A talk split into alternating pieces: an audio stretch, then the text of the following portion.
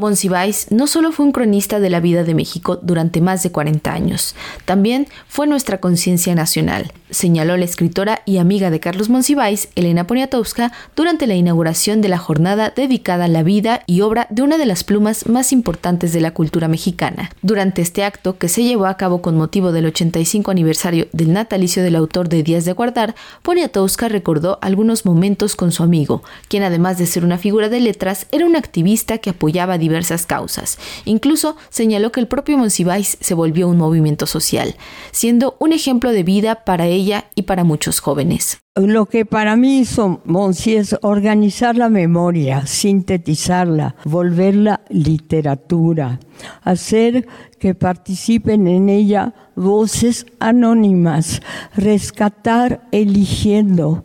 Es el sentido que Carlos Monsiváis le dio a su obra única en nuestro país por lúcida, vasta y generosa. Monsiváis fue un ejemplo de vida y de creación, no solo para una mujer como yo, sino para muchos jóvenes que ahora lo siguen. La escritora recordó el humor característico de Monsiváis y su intelecto, lo que lo hacía un pensador único. De todos nuestros amigos, de todos los pensadores mexicanos, Monsiváis fue el único que no se equivocó nunca. Su única gran equivocación fue morirse el 19 de junio por descuidar su salud a pesar de haber recibido tantas advertencias. Alejandra Frausto, secretaria de Cultura del Gobierno de México, también recordó al cronista, un apasionado de la Ciudad de México y un promotor de la cultura en una ciudad como esta, en donde los derechos se han conquistado en la calle,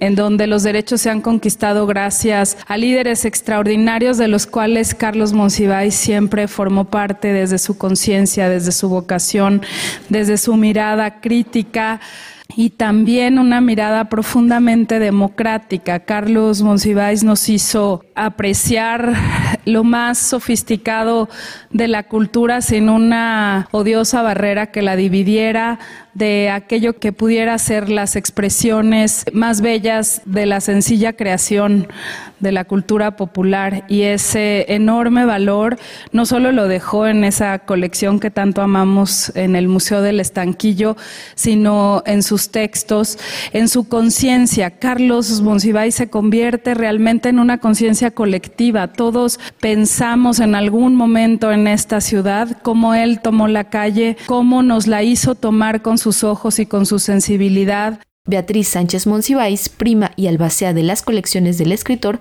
habló sobre la capacidad de trabajo de Carlos Monsiváis, la pasión que tenía por la lectura, ya fueran libros o revistas. Carlos fue el primo generoso, siempre dispuesto a ayudar, una persona que todo lo quería conocer, que luchaba sin cesar por lo que él creía y pensaba, respetuoso de los demás, sí, pero también insistente en sus convicciones, en sus razonamientos, siempre sorprendentes. Desde muy joven tuvo una visión clara de su vocación de escritor y periodista, de su gusto y pasión por la literatura y de su interés por el ámbito cultural y social. Trabajé con él durante muchos años y siempre me impresionó su capacidad de trabajo, de síntesis, su avidez por la lectura y su habilidad para hablar con tanta gente de muy diferentes ámbitos. Tenía además un don especial para observar y captar acontecimientos, personas, objetos artísticos y su entorno físico concretamente en la Ciudad de México, donde vivió toda su vida. Quizá una de las razones por las que nunca quiso vivir en el extranjero